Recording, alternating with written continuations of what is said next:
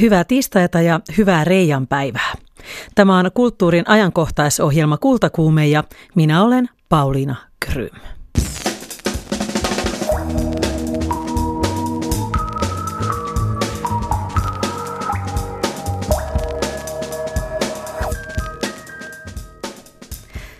Tänään me vierailemme Vanajaveden rannalla, jossa Hämeenlinnan pyhät ja pakanat näyttelyssä nykyveistäjät käyvät vuoropuhelua keskiaikaisten puuveistosten kanssa.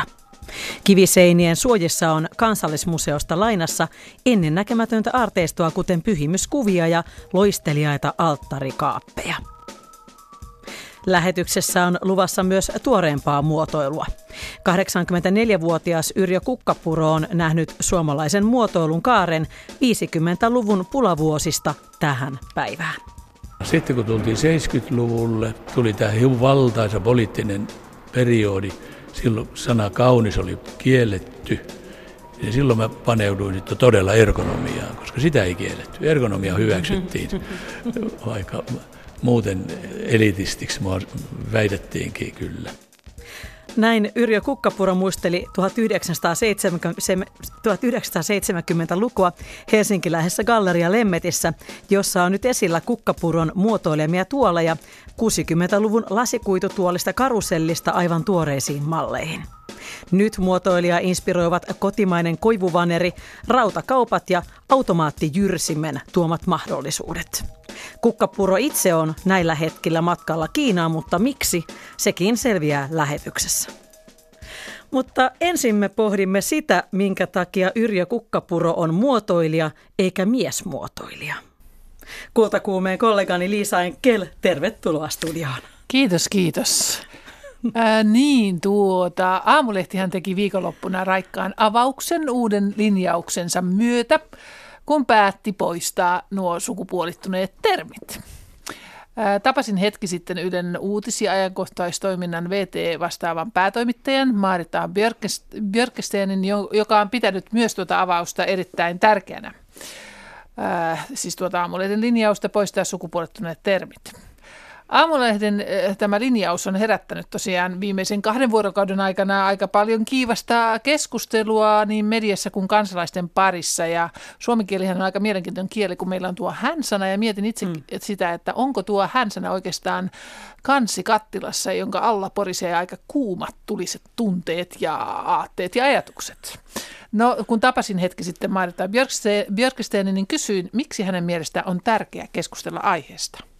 No, tärkeintä on se, että me, me mielletään tämä asia, että me ymmärretään, että meidän kielen käytöllämme todella on merkitystä. Että se vaikuttaa siihen, miten me ymmärretään asiat, miten me rakennetaan tätä maailmaa yhdessä. Että se, että me toimituksissa keskustellaan sanavalinnoista ja kiinnitetään niihin huomiota.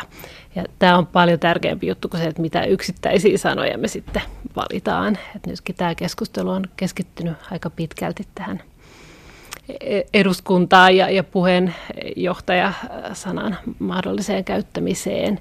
Ja se on oikeastaan ikävää, että se kohdistuu nimenomaan vaan siihen, koska tämä on, tässä on kyse paljon laajemmasta asiasta. Tässä on kyse journalistiikasta, mutta myös vallasta, vallan käytöstä ja, ja siitä, miten me vaikutetaan ihmisten mielikuviin asioista aika laillahan Liisa mielestäni, kun tuossa seurasin eri, eri kavereidenkin sosiaalisen median Facebookin seinillä tätä keskustelua, niin siellä ehkä puitiin nimenomaan näitä yksittäisiä sanoja ja takerruttiin niihin. Ja, ja siinä mielessähän olen samaa mieltä Marita Björkesteinin kanssa, että ehkä pitäisi miettiä vähän laajempia kokonaisuuksia.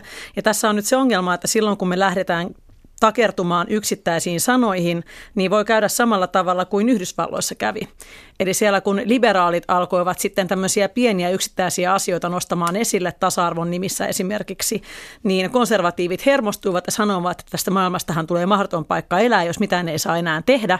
Ja sittenhän me tiedämme, miten siinä äänestyksessä senkin takia ehkä osittain kävi, että pitäisi jollain tavalla löytää semmoinen järkevä tapa keskustella näistä oikeasti syistä, eikä vain tämmöisistä pienistä detaljeista. Hmm. Ja kielihän on vallankäytön väline ja kielen taustalla olevat aatteet ja ajatukset, ne ovat todella merkittäviä. Ja itse ajattelen sitä, että muissa Pohjoismaissa ollaan paljon tiedostavampia äh, näiden asioiden suhteen.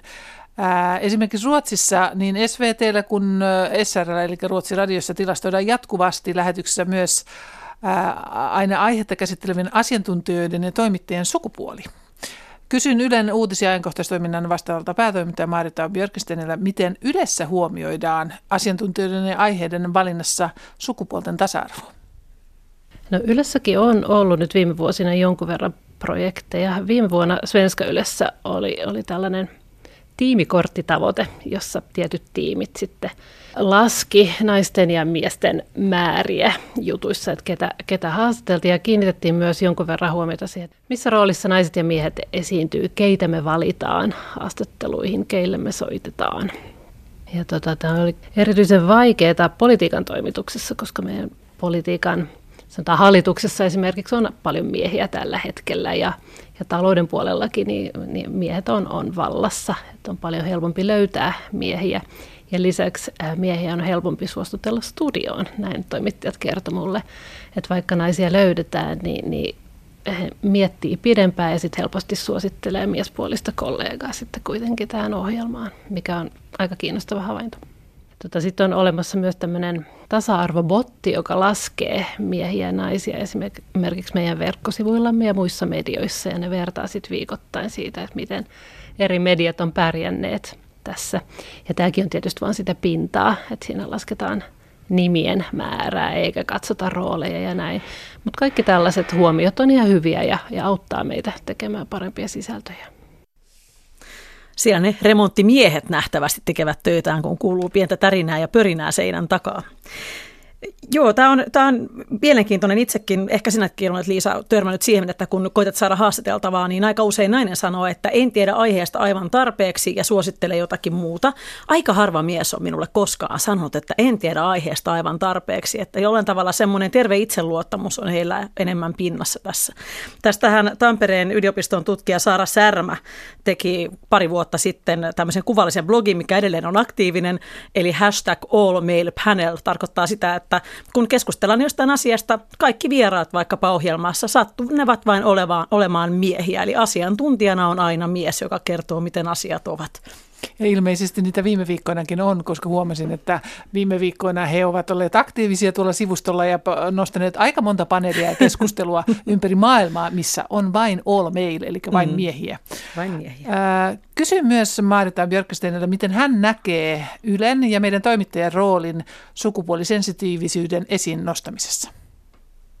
Mä sanoisin niin, että, että kieli on vain pieni osa, tärkeä osa tätä kokonaisuutta, mutta, mutta, mutta tässä on aika paljon asioita, joita meidän pitää päivittäin miettiä. Ihan alkaen rekrytoinnista, keitä me palkataan tänne taloon, minkälaisissa rooleissa naiset ja miehet toimii, keitä me valitaan lähetyksiin, missä rooleissa me heitä haastatellaan. Nyt meillä on esimerkiksi urheilussa meneillään tämmöinen tasa-arvoprojekti, jossa mietitään ihan lajejakin, että, että millä tavalla me näytetään urheilu, nais- ja miesurheilua, jos, jos näitä termejä nyt tässä käytetään, ja, ja, ja millä tavalla me tehdään niistä numeroa. Et esimerkiksi SVT päätti, että naisjalkapallo on yhtä tärkeää kuin miesjalkapallo, ja sitten ne satsasi siihen suuresti, ja ne nosti todella yleisön kiinnostuksen ihan uudelle tasolle tämän myötä. Että tässä huomaa selvästi, että onhan medialla myös valtaa tehdä muutoksia, ei pelkästään kuvata yhteiskuntaa. Niin kyllä, kulttuurissakin on meillä valtaa. Huomasin tuossa Otso Kantokorven kolumnissa hän, tai sivustolla, että hän siellä keskusteltiin hyvinkin vilkkaasti aiheesta. Ja, ja se on tärkeää havainnoida ja, ja tiedostaa näitä asioita. Itse kymmenen vuotta kultakuumetta nyt tehneenä, niin, niin kyllä meillekin saadaan skarpata aiheen mm. parissa. Kyllä. Ei ole naismuotoilijoita ja miesmuotoilijoita on muotoilijoita ja naismuotoilijoita. Kiitos Liisa Enkel, skarpataan yhdessä tässä.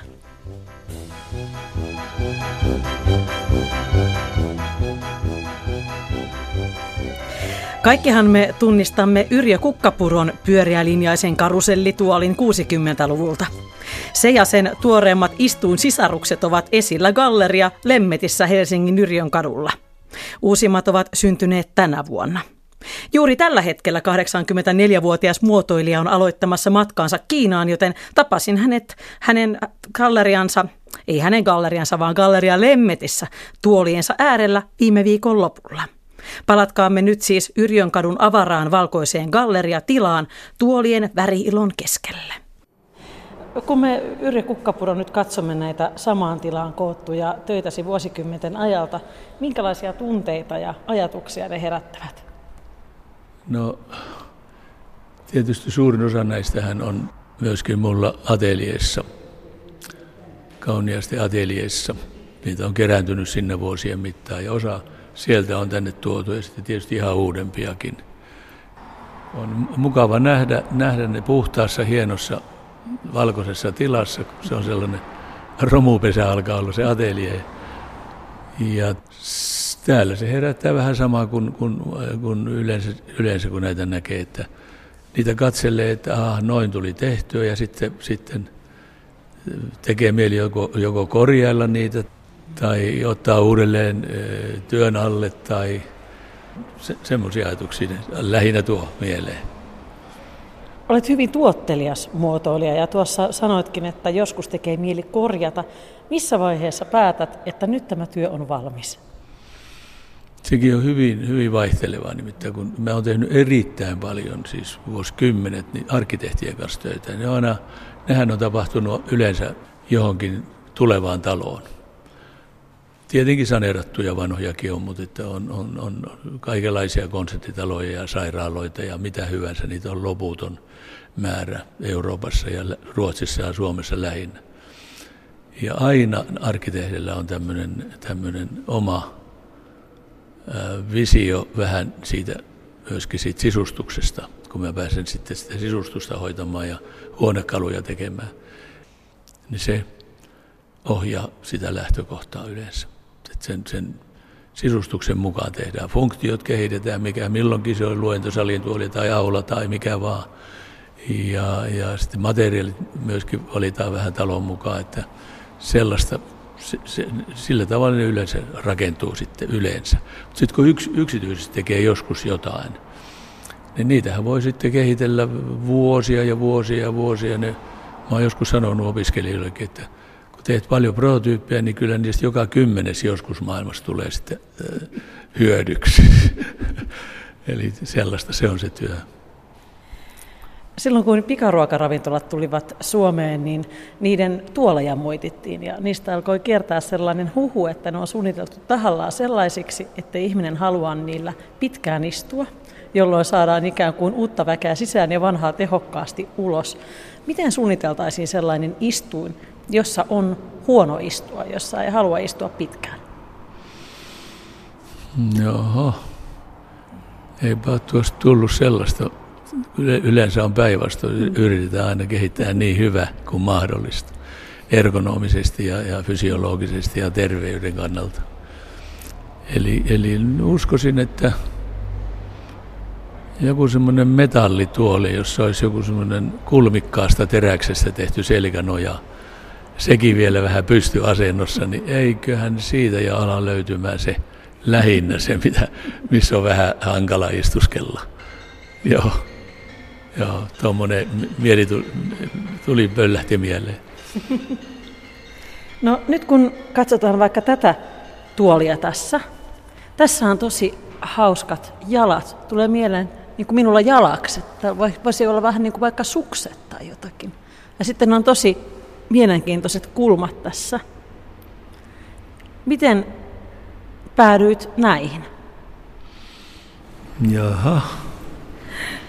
Tuota, joo, tämä on semmoisen Functus-sarjan semmoinen jonkunlainen prototyyppi. Niitä on tehty vain pari kappaletta. Mä kehitin semmoisen elementtiratkaisun, missä on tämmöinen sivupystyjalka ja sitten on tällaisia ruuvilla kiinnitettäviä tämmöisiä välisarjoja, mitkä pitää sen niin kuin sivuttaen pystyssä. Ja sitten niitä värejä voi muuttaa. Eli se, siitä tuli erittäin suosittu. Se on tänäänkin vielä valmistuksesta, vaikka tämä on 85 suunniteltu. Ja tähän on valittu punaista ja sinistä tehosteeksi joo, ja väri joo. on muuta musta. Nyt kun sanon, että sukset, niin jollakin voi tulla ihan väärä mielikuva, koska nämähän on hyvin kapeat, että tämmöiset niin kuin peukalon, peukalon levyiset nämä, nämä jalat, jotka ovat täällä lattiaa vasten ja sitten muutenkin on siro. Toi suksi tuossa tuo lattiaa vasten, siinä on kyllä sitten sentin korkuiset tämmöiset liukunnasta, jotka erottaa sen hyvin lattiasta. Niin se on sitä rakenteellisista syistä, jotta se, se kehikko saadaan tukevaksi. Se, se yhdistää nuo pystyosat ja sallii myös vähän, vähän elementtiratkaisua, jolloin siinä myöskin väreillä voi pelata. Ja se onkin tämän A500 mallin niin kuin glow ollut, että siinä on tuota, näitä osia voitu värjätä erilaisiksi, jolloin on, voidaan tehdä ihan must, umpi, valkoinen tuoli, umpi, musta tuoli tai sitten tämmöinen 80-luvun tällainen elävä postmoderni homma, joka tehtiin silloin 80-luvulla oli postmodernismi vahvimmillaan. Eli ollut tämmöistä taiteellista ja värikästä ajattelua suosittiin hurjasti. Sitten tässä on myös leveät käsinojat. Saanko istua tähän? Joo, ilman muuta, ilman muuta.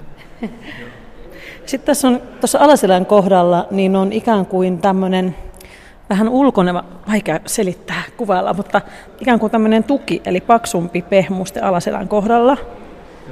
Ja sitten pääkin asettuu tosi kivasti. Tässä on niskan kohdalla tällainen kuperaosio. Joo. Ja on oikein mukava kyllä. Kuinka monta kertaa tätä hioit esimerkiksi sait tämän näin mukavaksi? No kyllä tämä, tämä tuoli on, on niin kokemuksessa syntynyt, että se on aika, aika lähelle mitotettu piirustuksessa. Mä oon taas yleensä näitä, silloin kun mä tätä tuolin ergonomia mietin, niin mä tuota, teen testituoleja jopa. Ja sitten muuttelen niitä niin kauan, kunnes alkaa hyvältä tuntumaan. Ja, tuota, ja niin mä tätäkin mallistoa varten tein semmoisen oikein semmoisen testi, testituolimallin, jossa voi säätää näitä eri osia ja löytää paras mahdollinen kohta. Mutta tämä nyt on tämmöinen erikois. Siitä ei enää tämmöistä suurta versiota olemassakaan. Siinä on Siinä on semmoisia kevyempiä ratkaisuja. Tämä on tämmöinen. Niitä tehtiinkin vain jo näyttely pari kappaletta. Ja toinen on sitten ajautunut tänne Juhani Lemmetille ja toinen, toinen lienee nyt tuolla Design-museossa, joka lienee saanut sen Tukholmasta joltain ihmiseltä, jolle se ajautui joskus vuosien mittaan. Kuinka tärkeää se on, että, että omia töitä saa esiin museoihin, vaikkapa Design-museoon? Jaa, tärkeää. Kai se on suunnittelijalle jonkunlainen tämmöinen, onkaan se joku meritti tai joku osoitus, että se on onnistunut jotenkin. Kyllä kai se on sellaista. Kyllä mä oon tietysti ollut aika tyytyväinen ja onnellinen ja, ja vaikka mitä, niin siitä, että niitä on museoissa paljon ympäri maailman. Kyllä se tietysti antaa työlle tämmöistä, tämmöistä niin kuin varmuutta tai jatkuvuutta varmasti. Ja sekin. Tietysti, että niitä käytetään muuten jo arkipäivänä ja, ja ihmiset, ihmisille, ihmisille hyvät ne käytössä, niin, tuota, niin, niin, niin sehän on tietysti on ratkaisevaa, mutta aina tämäkin on yksi yksityiskohta, tämä museovalinta. Joo. Tässä on nostettu jalustalle tämmöinen nelijalkainen tuoli, ja tämä materiaali tähänkin saa ehkä koskea, vaikka en nyt kipeä siihen istumaan. Joo, tämä on semmoinen niin sanottu Alnus Poster. 90-luvun alussa oli semmoinen ekobuumi olemassa, juuri sen finanssikriisin jälkeen.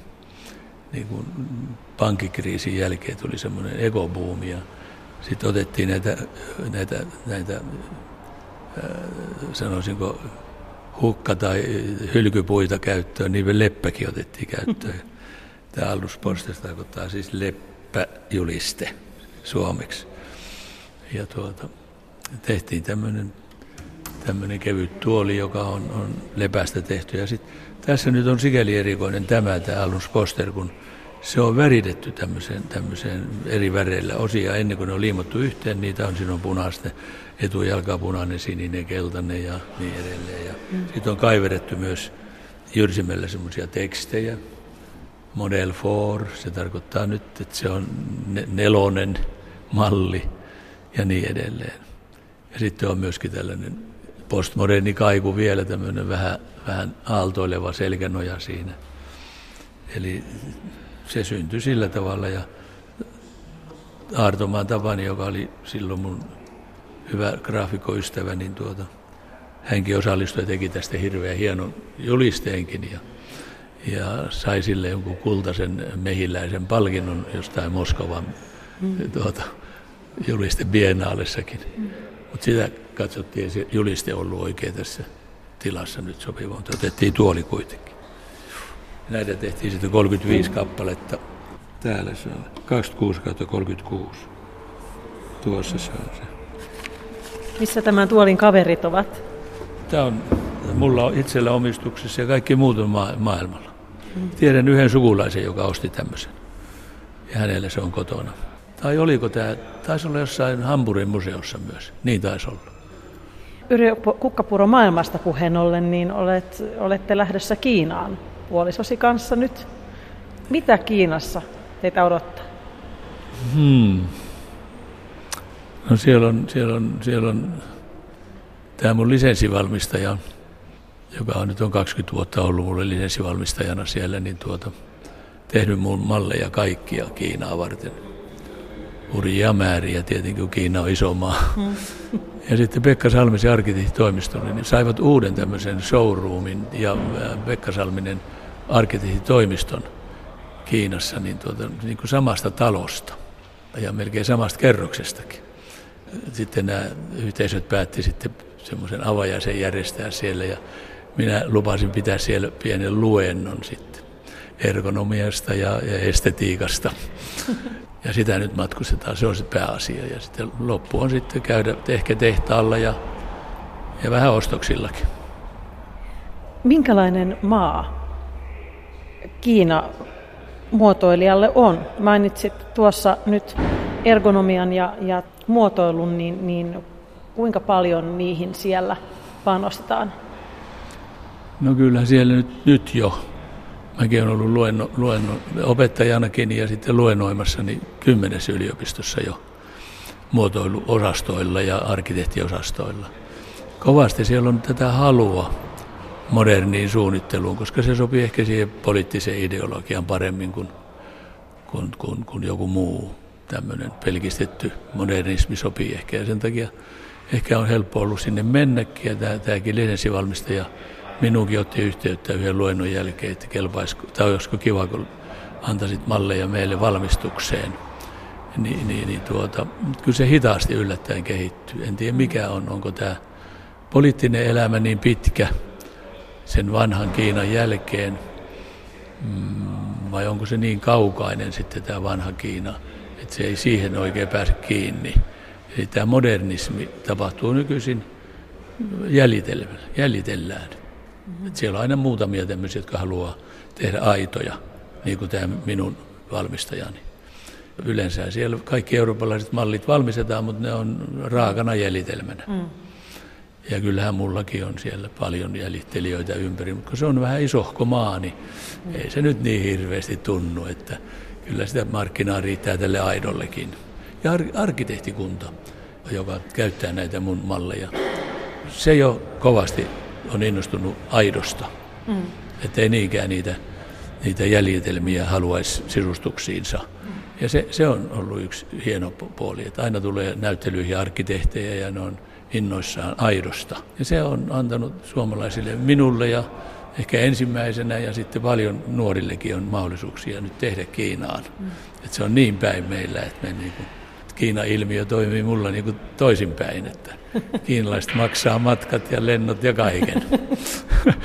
Yleensä se tapahtuu päinvastoin, että kiinalaiset myy Eurooppaa, mutta me myydään niin kuin Kiinaan. Kyllä, Trump on kateellinen. no, luulisin. tuota, varmasti se on myös statussymboli Kiinassa, että on aito kukkapurotuoli. No kyllä, sellaista tietysti on jo. On, on, on, on kyllä kyllä sitä on siellä muotoilupiireissä. On jo, jo kirjoja on, on painettu Kukkapuron muotoilusta, kirjakaupoissa myydään ja, ja muotoilukouluissa paljon, paljon tuota, tuota, kun seurataan kukkapuroa ja tunnetaan kukkapuro hyvin, niin tuota, kyllä se tuota, on, on, on, on se. Kyllä sillä on merkitystä ja se on tuota, se on, se on ihan, tuntuu hyvältä. Millä tavalla nämä nuoret kiinalaiset muotoiluopiskelijat lähestyvät sinua? No, Vai lähestyvätkö? Pitävätkö kunnioittavan kyllä, välimatkan? Kyllä, kyllä semmoista lähestymistä jonkun verran on. On jotain semmoisia yhteisnäyttelyitä, jossa on minun lisäkseni etsitty joitakin kiinalaisia suunnittelijoita ja se on niin kuin tavallaan päinvastoin ollut, että me ollaan lähestytty sitten ja pyydetty heitä sitten. Ja kyllä, kyllä tietysti sillä tavalla, että kiinalainen lehdistö ja kiinalaiset suunnittelijat ja arkkitehdit, nehän vierailee meillä tuolla kauneasti studiolla, ateliassa jatkuvasti. Tänäkin kesänä kaksi ryhmää on ollut, kymmeniä ihmisiä. Ja että kyllä se sillä tavalla sitten tietysti leviää se tieto ja sitten tuota myöskin on levinnyt, että haluavat tulla jopa ihan matkustaa katsomaan. Joo. Kyllä se Kiina on ollut nyt hyvin elävä. Tänä aamuna oli vielä kiinalaisia ja japanilaisia toimittajia, jotka kyselivät vaikka mitä. Mikä on hassuin kysymys, jonka olet heiltä kuullut?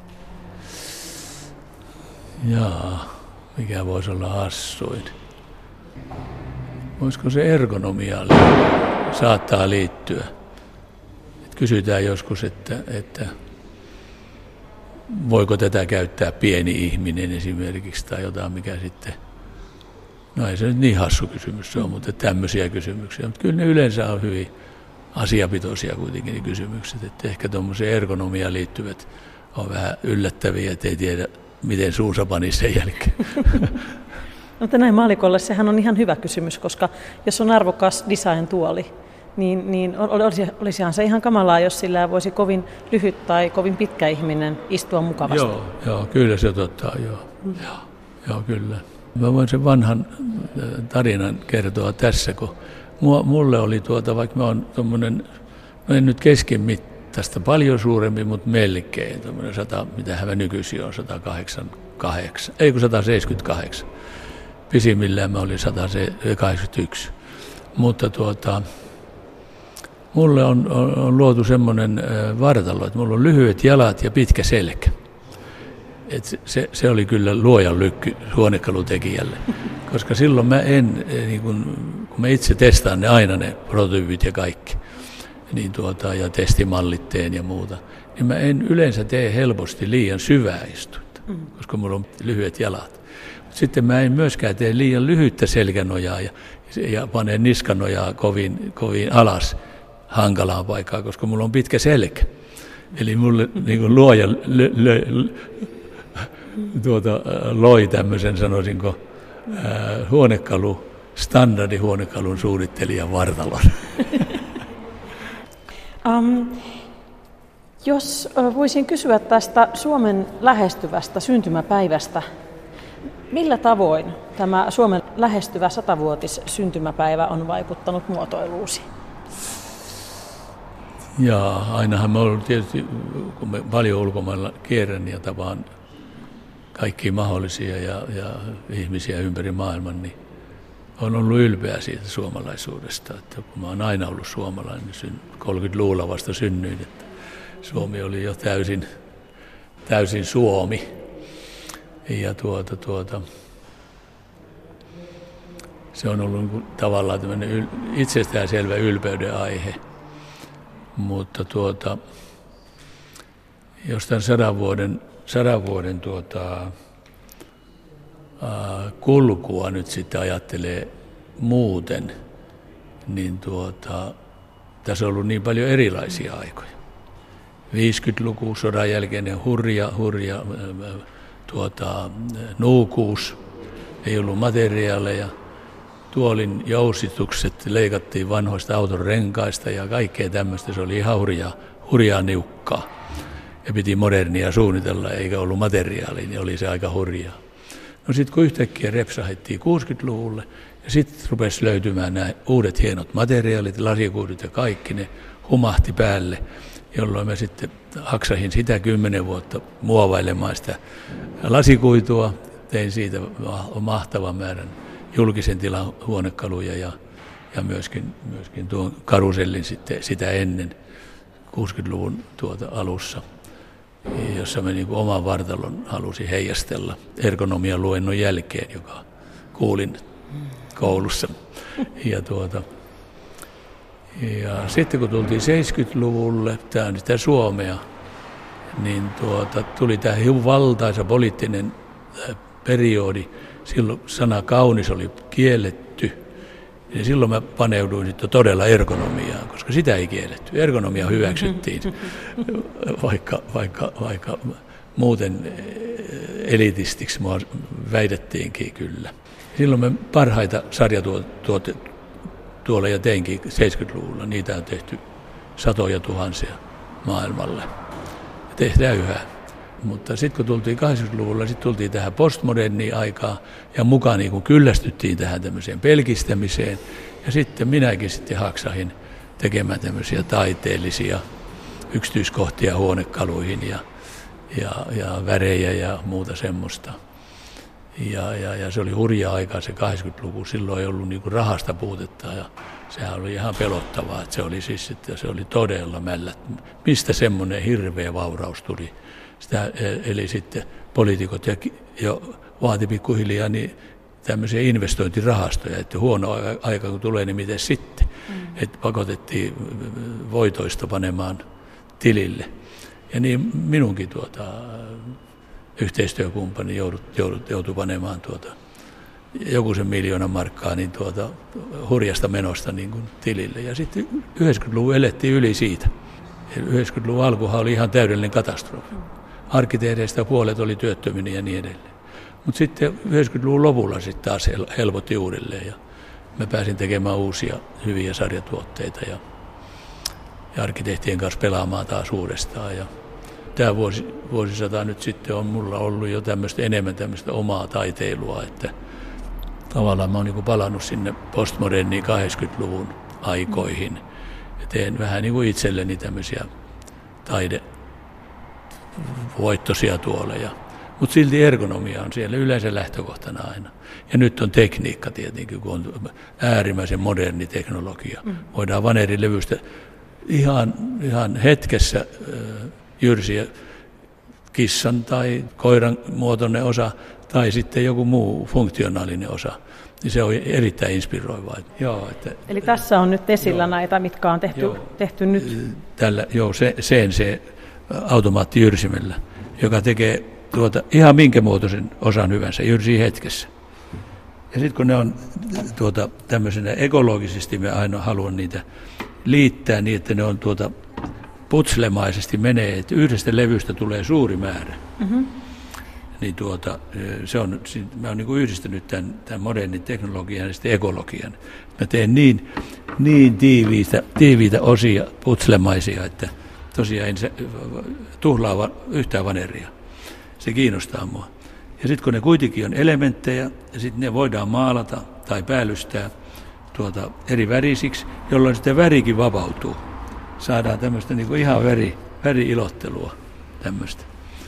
Ja tuota, mutta kun muoto on niin tärkeä mulle, niin mä oon pysytellyt toistaiseksi näissä pääväreissä, koska mä en ole halunnut niitä, niitä tuota, ruveta sitten kokeilemaan mitä erikoisia värejä. Paitsi joskus nyt on jotain, jotain kokeilu, mitä sattuukin tietenkin, mutta yleensä mä oon mustavalkoinen ja sitten nuo päävärit mä käytän, niin se on niin kuin mulle sopivampaa. Tässä on nyt osina nämä kolme. Tässä on tämmöinen punainen osa, mikä on vähän niin kuin tämmöinen kulmikas S-kirjain, Joo. tai Z ehkä enemmän. Joo. Ja tämä on nyt sitten tavallaan se, mikä, mistä toinen pää, yksi sivu on jalka, yksi sivu on selkänoja, eikö niin? Ja sitten yksi on tämä, mikä tukee istuimen. Joo, joo. Se on se perusosa, tuolin sivuosa. Ja sitten on tämä sininen osa, mikä on sitten käsinoja. Joo, aivan. Joo, ja sitten on tämä keltainen, joka on takajalka. Joo, se on sitten takajalka, joo. Joo, niin sillä tavalla saadaan erittäin kestäviä tuotteita. Sitten kun ne on teräsruuvilla laitettu ja siinä on tämmöinen lukitusmutteri, joka ei aukea ikinä, mm. niin mä tuolla vitsailin jossain Ruotsalla, Ruotsissa luennolla, että mä lupaan näille niin 300 vuoden takuun. Ja tämän mä opin yhden kiinalaisen puusepän lausunnosta, kun hän teki hienoja tiikki tuolla, ja niin, niin hän sanoi, että hän lupaa näistä 300 vuoden mm. takuun, niin mä opin siitä. Oho, siinäpä poika lupailee. Mutta kun katsoo niitä hienoja kiinalaisia puusepän töitä, niin, niin tuota, kyllä ne varmaan 500 vuotta kestää. Mutta tämä nyt oli semmoinen, semmoinen juttu, että näistä ruuvit voi aina kiristää ja, ja, ja vaikka vaihtaa jonkun osankin. Kyllä mä uskon, että nämä on käytännössä katsoa ikuisia. Ja kotimainen koivuvaneeri, sehän on, sehän on pysyvä. Yrjö Kukkapuron vanhoja klassikoita ja uusia tuoleja on siis nähtävillä Galleria Lemmetissä Helsingin Yrjön kadulla vielä tämän viikon sunnuntaihin saakka.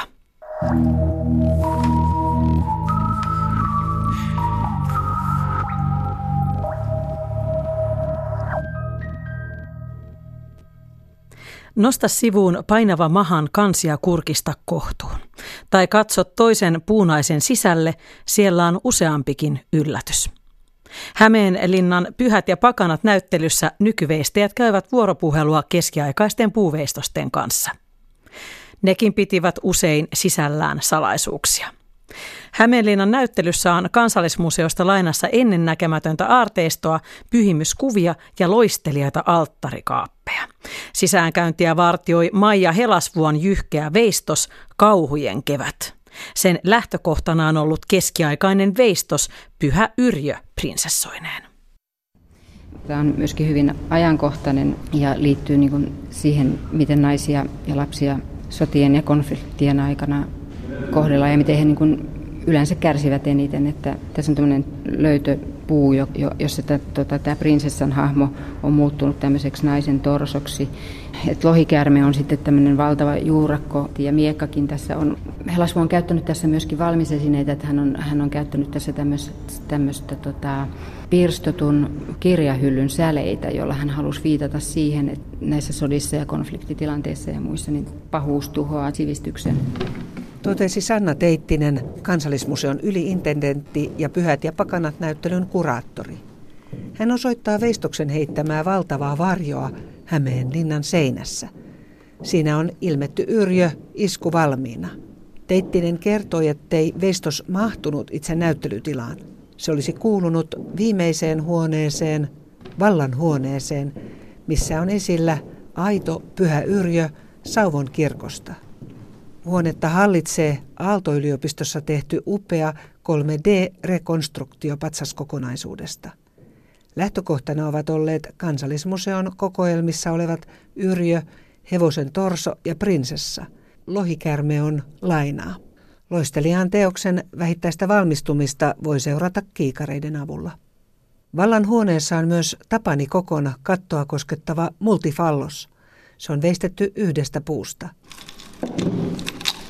Kärsimyshuoneessa makaa punaisella pöydällä räikeästi maalattu kirkuva naisen torso. Se on Tapani Kokon kipunainen ja sen saa avata. Kohdussa on ihmisen itu. Tähän hyvin monella tavalla suhtaudutaan. Osa pitää erittäin niin kuin hauskana ja positiivisena ja joillekin tämä on hyvinkin pelottava. Kokkohan nykyisissä veistoksissaan käyttää hyvinkin runsaasti väriä, että ne rinnastuu sitäkin kautta niin kuin noihin keskiaikaisiin veistoksiin.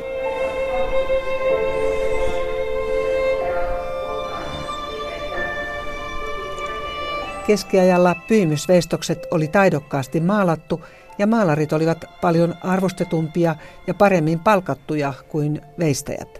Tämän tietää taidehistorioitsija Katri Vuola. Hän tutkii väitöstyössään 1200- ja 1300-luvun veistosaarteitamme.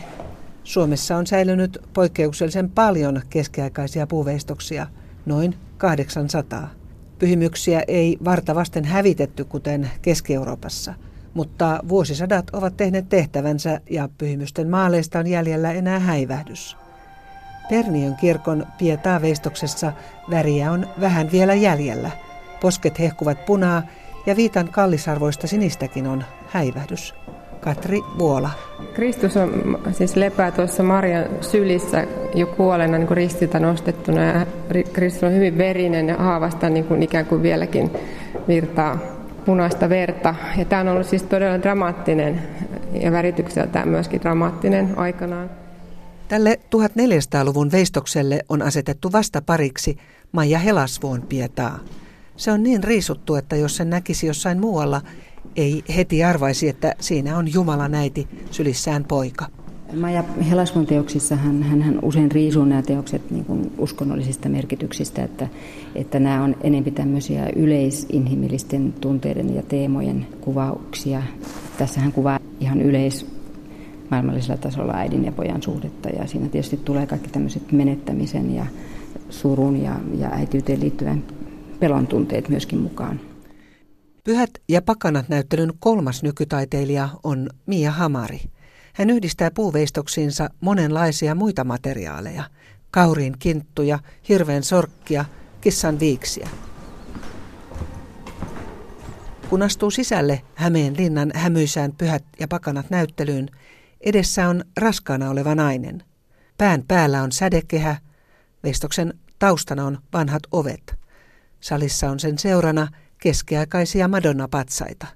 On vaikea uskoa, että Hamari ei ole tehnyt tätä teosta varta vasten tätä näyttelyä varten. Sanna Teittinen. Hänellä on ollut niin kuin mielessä keskiaikaiset veistokset, että hän, hän tekee hyvin niin kuin intuitiivisesti töitä, että hänellä on joku hahmo, siellä, niin kun, kun hän alkaa isosta puusta veistämään, niin hänellä on vain joku hahmo, joka on siellä sisällä jo siellä puussa, jota hän alkaa ottamaan sitten esiin, että hän ei ole niin tietoisesti siihen pyrkinyt, mutta kyllähän tässä helposti katsojan silmissä syntyy se ajatus ja se mieliyhtymä keskiaikaisiin veistoksiin, koska tässä on tämmöinen myöskin tämmöinen metallinen, olisiko tämä tynnyrin panta, jo, jo, josta on sitten tehty tämän naisen pään ympärille tämmöinen ikään kuin sädekehä. Tämä ovitematiikka on kyllä myös ihan kiinnostavaa. Tässä hamariteoksessa on tuolla taustalla suljettuna, mutta sillähän tavalla se äh, myöskin liittyy näihin keskiaikaisiin veistoksiin, että nehän useimmiten oli, oli tämmöisissä kaapeissa, jossa oli saattoi olla tällaisia kertovia kuva-aiheita tai, tai muiden pyhimysten kuvia. Ja nämä eivät suinkaan olleet aina auki, vaan siihen liittyi tietynlainen salaperäisyys, semmoinen jännite sen kätketyn ja avatun välillä. Eli ehkä vaan tämän pyhimyksen juhlapäivinä tai kaikkien pyhimysten päivinä nämä avattiin ja siihen tietysti liittyi myöskin musiikkia suitsukkeet ja, ja val, kynttilän valot. Eli se oli ikään kuin sellainen hieno juhla, jolloin näitä saattoi nähdä. Että totta kai sitten kun kaapin ovet olivat kiinni, niin siinä olivat näkyvillä sitten nämä maalaukset, mutta se mitä siellä sisällä oli, niin se ei ollut aivan arkipäivää, että se näkyi. Maija Helasvuon työt on robusteja, niissä näkyy niin kuin se oikein ankara fyysinen työn jälki. Ja Mia Hamari on taas sitten tällainen herkkä tekijä. Joo, heillähän on hyvinkin erilainen tekniikka myöskin, että Hamarihan kiinnostaa hyvin paljon myöskin tämmöinen ihmisen ja eläimen metamorfoosi ja se, että hän näkee niin kuin sekä kaikissa ihmisissä myös eläinhahmoja ja eläimissä sitten ihmishahmoja. Että nämähän näkyy näissä hänen teoksissaan usein, että hän yhdistää niin kuin ihmishahmoa ja eläinhahmoa niissä. Mutta tietysti tämä metamorfoosi on tuossa noissa keskiajan joissakin veistoksissa myöskin nähtävissä, että näissähän on näitä tämmöisiä niin sanottuja allaolijoita, joissa yhdistyy tämmöinen ihmisen ja eläimen hahmo, että nämä rinnastuu myöskin sitä kautta.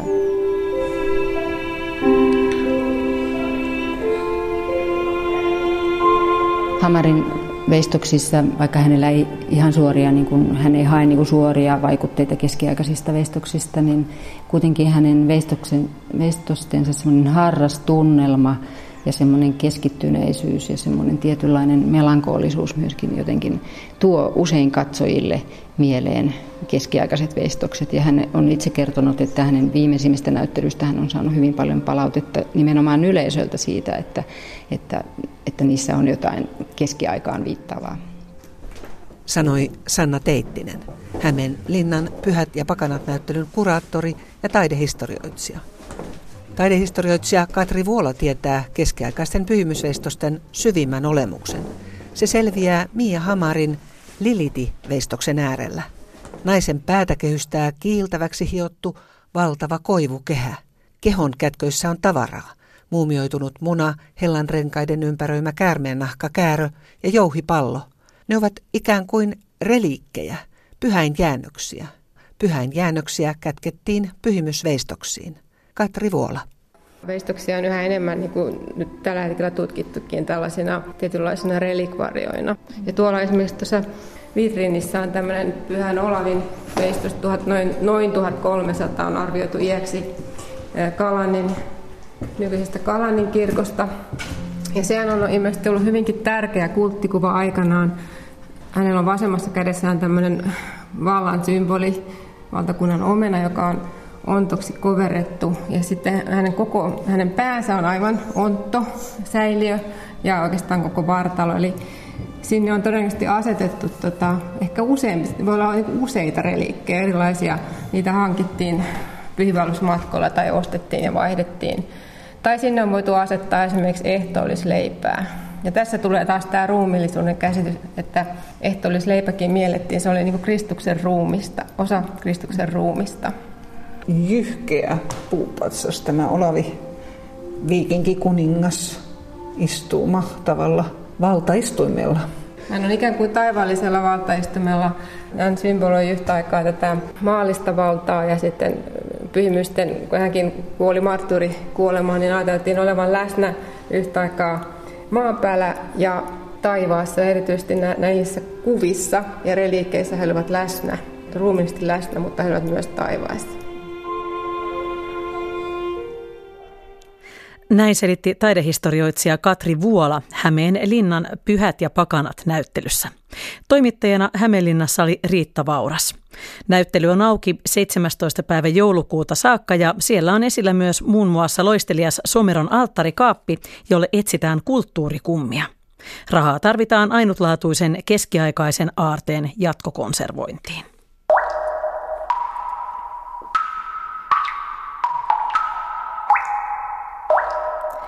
Ja vielä iloinen elokuva-uutinen.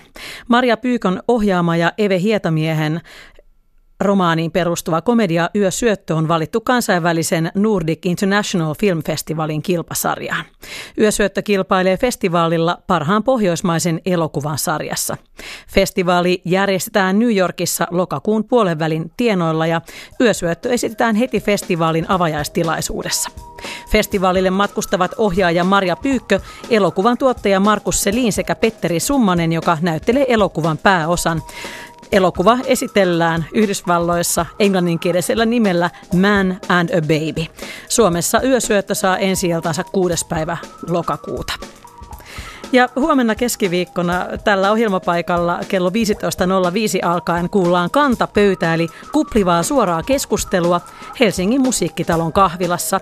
Kahvia kaatamassa ovat toimittajat Riikka Holopainen ja Vesa Kytöoja. Lähetyksen alussa julkistetaan vuoden nuorisokuoro. Vieraana ovat myös kapellimestari Tuomas Hannikainen, taidehistorioitsija Hanna-Reetta Schreck, kitaristi Petri Kumela ja säveltävä, säveltäjä Juhani Nuorvala. Opiskelijatreffeillä tavataan baritoni Samuli Takkula. Musiikkia kantapöydässä ovat esittämässä myös soprano Annami Hyrkilä ja pianistit Juho Lepistö ja Jari Hiekkapelto. Kiitos seurasta. Kultakuume jatkaa uusin aihein torstaina.